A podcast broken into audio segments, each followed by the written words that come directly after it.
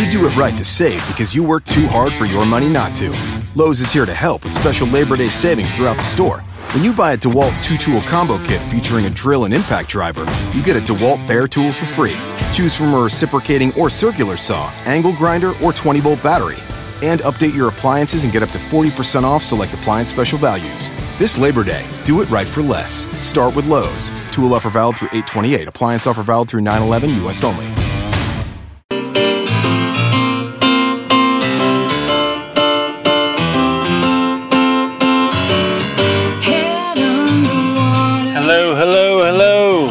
Up, everybody, and welcome to episode number nine. Hot Neener of the Lone Gunman podcast. It's your boy Rob Clark at the helm of the ship. And once again, thank you everybody for checking this stuff out, listening, liking, downloading. Response again has been incredible. I know I say this every time, but it, I'm still blown away by exactly how much. And I appreciate it. Doug appreciates it. And please check out Doug Campbell's podcast, The, Dallas Action. You can find him on Spreaker and Facebook just by searching his name or the name of his podcast. And same goes for me. And of course, everything we talk about, we try and post the relative links up on Facebook, on our relative Facebook pages. And, uh, you know, so you can follow along with pictures, with testimony, with documents, so you know exactly what we're talking about. Because we may sound, we may sound like we don't know what the hell we're talking about sometimes, but I know for me, and I know from Doug, that we really don't say anything unless we can back it up in some form or fashion, or at least have an argument about it, and or discussion, if if if that's how you want to put it. But uh, yeah, we try to back everything we say up with uh, you know evidence, testimony, pictures, and uh, try to bring some of this stuff to life so you can actually see it and and hold it for yourself and do your own sniff test and see if this stuff shakes out for you and uh, see if you form the same opinion as we do from it. Um, it's like I say, this this podcast is, is my opinion and my opinion only, and you know my opinion is based on certain things, and it might differ from yours when it comes to the end conclusion. But just know that I don't take anything willy nilly, and I won't dismiss anything out of hand until I check it out first. And uh, so that's out of the way. Episode 9 today, we are going to talk a little bit about periphery characters. That's right, I can barely say the word periphery. They are characters involved in the assassination in some form or fashion, normally on the edges, in uh, not so big roles, maybe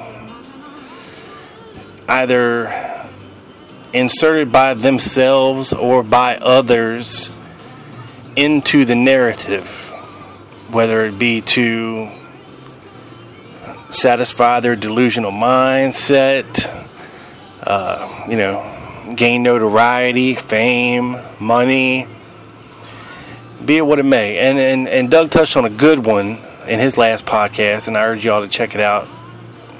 Uh, Madeline Duncan Brown, and uh, she's just a periphery character, and there's you know a lot of debate on whether or not she's credible, and there's evidence as to why she she's not, and not a whole lot as to why she is. So, but for more on Madeline Brown, please check out Doug's podcast. I believe he, it was uh, episode eight on, on the Dallas Action there. Um, so tonight we're going to talk a little bit about, and, and and this will be something we revisit. I'm sure many times in the future we'll come back to different periphery characters, you know, and uh, there's a lot of famous ones out there, of course, you know, like Judith Baker, Chauncey Holt, you know, Charles Harrelson. I mean, you name it, James Files. But tonight we're going to talk about somebody named Roderick MacKenzie III. And a lot of you are probably saying, who in the Sam hell is Roderick MacKenzie III? Well, I'm going to tell you. Old Roderick came to my attention last year uh, in searching for things, you know, like I like to do. just surfing the net, you know, seeing what I can find. Probably looking for something totally different and stumbling upon it. But I ran across an article written by Joan Dark about Roderick and his story. And quite frankly, it seems to me to be an amalgamation of damn near everything you've ever heard about the Kennedy assassination, involving every character you've heard about the assassination. And a lot of it focuses around, I would say, it's mostly an, an amalgamation of uh, Rich, Richard Sprague's take on how the assassination went down there in Dallas and uh, the uh, document. Um, where to start with this guy? Now, his story even including his background, is very similar to that of Chauncey Holt. And what we might talk about Chauncey in the future, but if you don't know who Chauncey Holt is, feel free to Google him and look it up. But if you're familiar with the JFK assassination, you know who Chauncey Holt is. He was alleged to be one of the three tramps there. Um, now, according to Roderick, he had a background with the um, where he was tied in heavily with the mafia, and Johnny Rosselli was his main handler. But he had also had ties to the Chicago mafia and Sam Giancana. And he basically worked in the old days as a animal trainer, circus performer, carnival carny, and you know traveled around a lot. And he was working for the mafia. It's, it's kind of a peanut operation, I, I guess you could call it, as a you know where he would he would pull these this trailer that had like three three games or something on like three carnival games, and of course they were crooked and meant for you know you to lose. You know, you know he got your money, and of course you know he gave a cut of it to his higher ups. You know, and um, I don't know exactly how carny shit works, but I'm guessing that's how it works. And, you know, of course, he either manned the things or he paid somebody to man them. And, they, you know, he had to worry about people skimming off of him, and it's whatever. But then he speaks of, I think he went in the military, and he was eventually sent to Fort Detrick, Maryland, to the Seals and Flaps School, which is supposedly the same place that Chauncey Holt went. And now Chauncey Holt was a circus performer, carney, and he also was sent to the Seals and Flaps School to learn about making false identification, which is what Roderick specialized in as well. And he said he came to their attention because he he he had uh, he had mastered for the mafia a uh, something like a three suitcase system where he, it was a complete thing and he he did like you know top quality work. And uh, they wanted him to get even more professional. So they sent him to this school and uh, you know he was set up with like the best equipment known to man and you know people were sent to him all the time that needed IDs for for this that or the other for you know military civilian government use whatever you know, if you needed a, a fake ID for something, he made it. And he even claims to have made the Alek Hidell ID for Lee Oswald. Okay. Okay. Um. So yeah, so that tells you, you know, what kind of guy this was. But he said, in it, you know, amongst his travels, you know, and, and working for for Rosselli and and uh, this kind of little crew out of Vegas and California and Chicago. You know, he circumvented the country with his traveling carny show or whatever. And, you know, when none of this stuff was going on, you know, I guess that he got given odd jobs by by the mafia to do things. And one of the things they asked him to do was to head to Texas a couple weeks before the assassination and uh, take care and operate a safe house on Holland Avenue in Dallas. Now, part of his duties, I guess you could call him, as a safe house operator was, uh, you know, to take care of the property on the outside, uh, just make sure everything ran smooth and nobody was bothered. To clean up the inside, you know, keep it clean, and also to uh, handle the requests of his uh, his boarders, you know, that would show up there and need a place to stay. And you know, he was told not to ask any questions of these people, not to ask who they were, not to ask what they're doing, just give them whatever they want, make their stay nice and pleasant, and get them out in one piece. You know, if they needed food or clothes or whatever, you know, he, he got it for them. You know, whatever they needed, he got it for them, basically. And took care of the house and property. You know, of course, he had a free place to stay, plus, he was getting paid, you know, to do this. Plus, he was getting tipped by the his tenants. So he was making pretty good money back then. And, uh, you know, according to him, a lot of these, a lot of the shady characters, you know, came through Dallas this time. They were, you know, staying at his safe house. They were staying at Tammi True's safe house. And he speaks of, you know, meeting Jack Ruby, hanging out with J.D. Tippit, uh, going shooting with Harry Weatherford, meeting Roger Craig, meeting Lee Oswald, meeting David Ferrie. I mean, you name it, this guy met them all, okay? And he interacted with them all. Of course, he claims not to have any prior knowledge to the assassination. That you know, just his job was compartmentalized down into being a safe house operator, and that's all he was told, and that's all he knew. Until he got orders to, uh, you know, get everybody out of there, vacate the premises, and his job there was done. And he speaks of going back you know, one day, a couple couple days prior to the assassination, just to make sure everything was was okay, and was met at the door by somebody.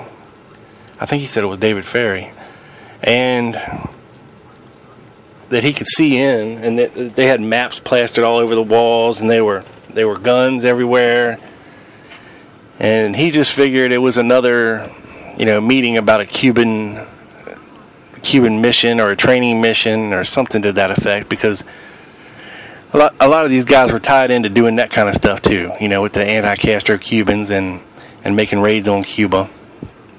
So he really didn't think anything of it at the time, you know, just okay, whatever. They just told him to get out of there and don't come back.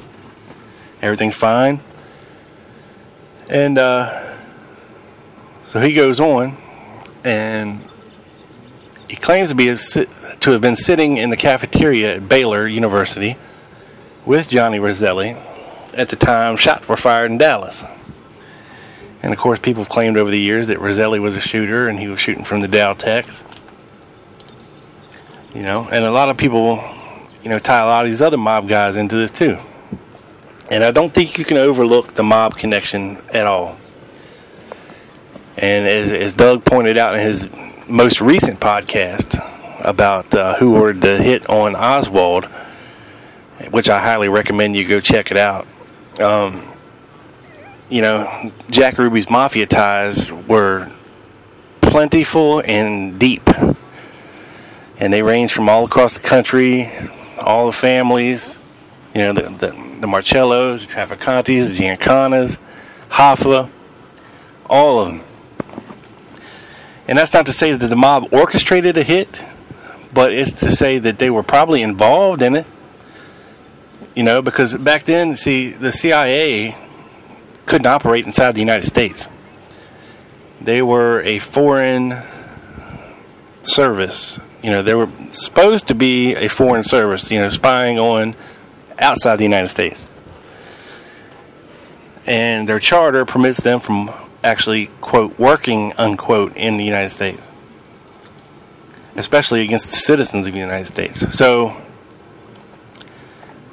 they would often, you know, contract these mob people who had no qualms about doing dirty things, dealing with drugs, guns, or, excuse me, hits, killing. Um, you know, so they were kind of in bed together. You know, you scratch our back, you know, we'll take care of you, you take care of us, da da da. And so, yeah, I, I totally think that they could have been involved, most definitely.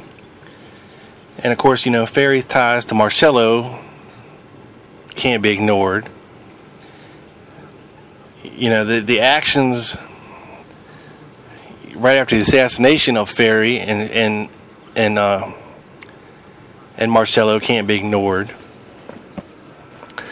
And of course, the allegations by Dean Andrews and stuff can't be ignored. And you know, it's this kind of thing that is plausible. Okay. Now, where Roderick's story ventures off into the into the land of fantasy, possibly. And of course, I don't know. I'm just speculating. But there's a couple things in the story that make you think twice about some things, such as uh, the second floor of the depository being used as a communications headquarters for the assassination. Uh, he claims that Carlos Marcello, David Ferrie, and Jack Ruby were on the second floor of the depository during the assassination. And he claims Mac Wallace told him this. Okay? So, and but if you're a student of the assassination, you you know Carlos Marcello was in court that day as and David Ferrie was with him. And Jack Ruby was supposedly sitting in a newspaper office at the time of the assassination. So we know that thing can't be true. Then we got four people, according to Roderick, on the sixth floor of the depository. Mac Wallace, Lee Oswald, Ruth Ann Martinez, and Loy Factor. Okay, which ties in shit from another book that was written 20 years ago called The Men on the Sixth Floor. Which is, you know, of course, the story told by Loy Factor. That, of course, we don't know if it's true or not. It could, you know, he's another one of these periphery characters that's possibly inserted himself into the narrative. Um, so there's that, and they, and they he said that uh, Oswald was in some kind of a that Mac Wallace told him Oswald was in some kind of a trance, like like hypnotized or some some some something. And this Ruth Ann Martinez woman was also known by another name that I can't remember. It's like Evelyn Estevez or something. I don't know. But he says that she was also the woman in the polka dot dress at the RFK assassination. Okay. Okay. And then we got a team, of course, in the Dow and a team on the grassy knoll, according to him. And he also speaks of uh, Albert Bowen and uh, his assassin school in Mexico, and all this stuff comes from the Torbitt document. And of course, he claims there was 20 or 30 Mexican assassins there. He claims to have met uh, Jean-Michel Sarti or Sotir or whatever his name is, the French Corsican assassin, and Christian David. And I think there was one other one. Uh, he he claims they were the grassy knoll shooters. They were that team, and the the, uh, the team of the tramps were supposed to be on the other side of the overpass just in case JFK made it through. They were supposed to finish him off over that over that way. But I don't know about that. So there's a lot of elements to a story that you're just like, man, I, you know, it just sounds like a conglomeration of a ton of different stories. And why I'm talking about Roderick is because of this. Now, like I said, I read that article last year about him but I also recently heard him interviewed on the rate, you know, on radio on Jim Fetzer's show. And you know, hearing somebody speak is different than reading it. You know, usually my bullshit detector is works better when I'm hearing somebody actually speak. And again, this is just my own opinion. What it sounds like to me is that the man was on the periphery edges of this thing and was an avid reader of various assassination theories and books. And over the years, you know, inserted himself into this narrative and meeting all these people and and uh, creating a, a whole little narrative. I mean, he even includes, you know, he says they, he set up his Carney games out at, you know, H.L. Hunt, Clint Murchison's places, and, and had parties with them, and you know, he claims to know everybody. I mean, anybody who was anybody that that is considered suspect, he knew him, or so he says. And of course, the guy's 80 years old now. Okay, and he wrote, he self-published a book. I think it was in 2009, and I'm trying to remember the name of it. The Men Who Didn't Fit In, or the Man Who Didn't Fit In, some, something to that effect. And I'll post a, a link to a a free download of that book. You can just click on it and it downloads as a PDF, and you can read it on your your device. Um, I'll post a link to that in Facebook. I'll post a link to the article. I'll post all kinds of stuff for you as it relates to Roderick. And you know, hearing him talk, like I said, it sounds to me like almost like Judy Baker, where where they're so delusional that they actually start believing their own bullshit. And, you know, I hate to say it, but I don't know what is going on with, with, with Fetzer. I mean, it's like, you know, I, I, I would just like to hear a real researcher on his radio show just one time. You know, it seems like he always gets the kooks and, and the freaks and the sideshow people and you know promotes their crazy ass stories and crazy theories and you know gives them a forum when nobody else will and there's probably a good reason for it. Um you know and I, I hate to call anybody a liar but because i don't know. I'm sure elements of the story are true. You know but it's what it sounds to me is that you know this guy's convinced himself that you know he'd met all these people and inserts himself into the story because you know once again all these people are dead. They're all dead. There's nobody to defend themselves. And he has no proof no evidence no photos no nothing of anything. You know all these mob guys are dead. All these suspects are dead. You know it's just another one of those stories that you, you can either take it or leave it and personally, I'll I'll leave it, or at least part of it. You know, uh, possibly the the story of him running the safe house is true. You know, but all the rest of it, he claims Mac Wallace told him in a drunken stupor, and and then he was running into the bathroom and writing these this stuff down on toilet paper.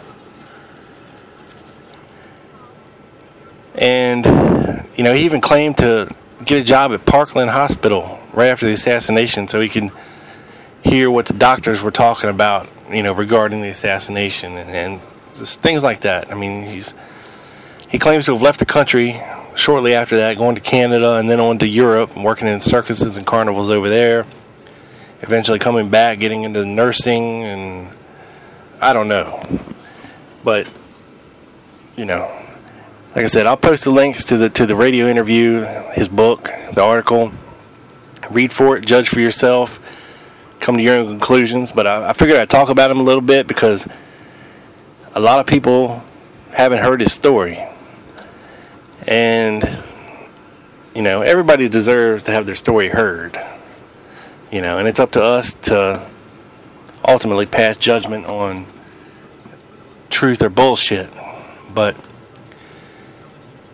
I just want to talk a little bit about him today because you know it's recent, the recency effect of of, of hearing that interview and then going back and, and reading the article and sparking sparking all this stuff back in my memory. Um, so yeah, so check everything out. I'll post everything up on Facebook. Please continue to keep liking us and sharing it and giving us feedback because we love it.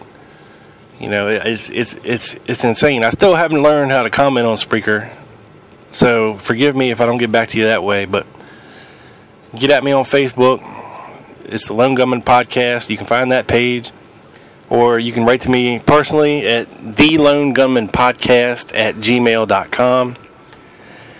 Uh, please check out Doug Campbell's podcast, The Dallas Action. He's doing good work over there. As usual, he had a couple technical difficulties last week, spilling his sweet tea all over the place.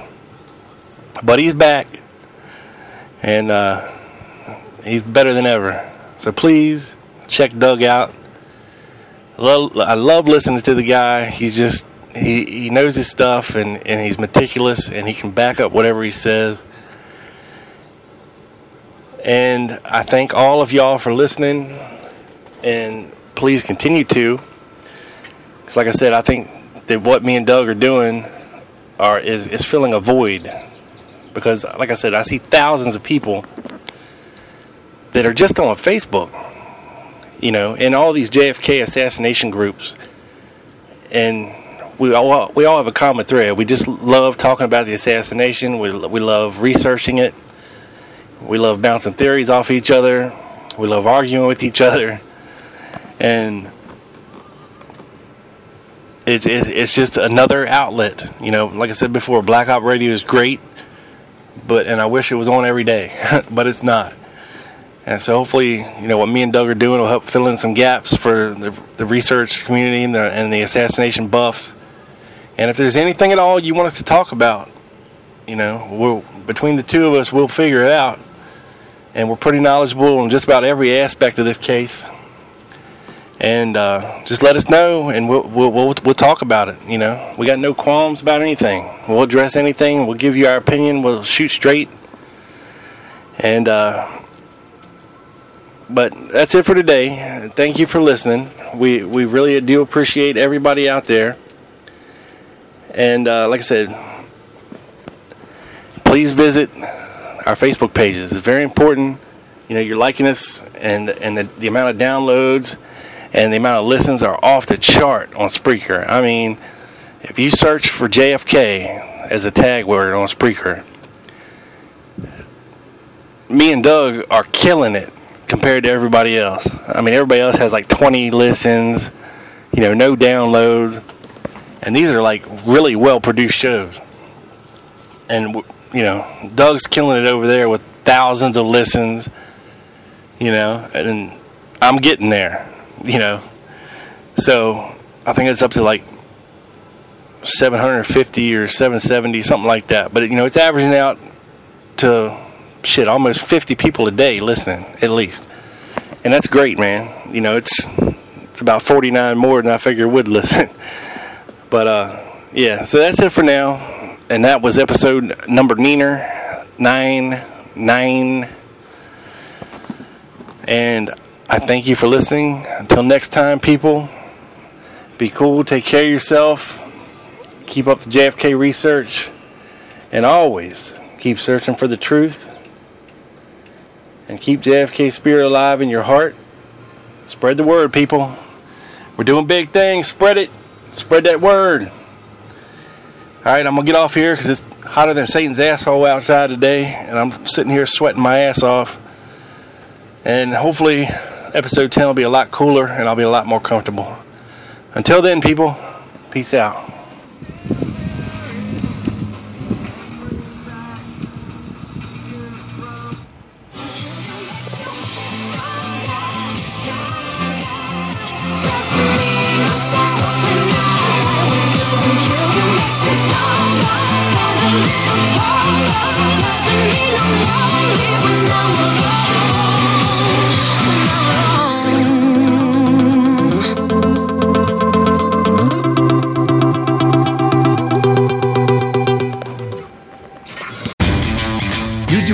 Save because you work too hard for your money not to.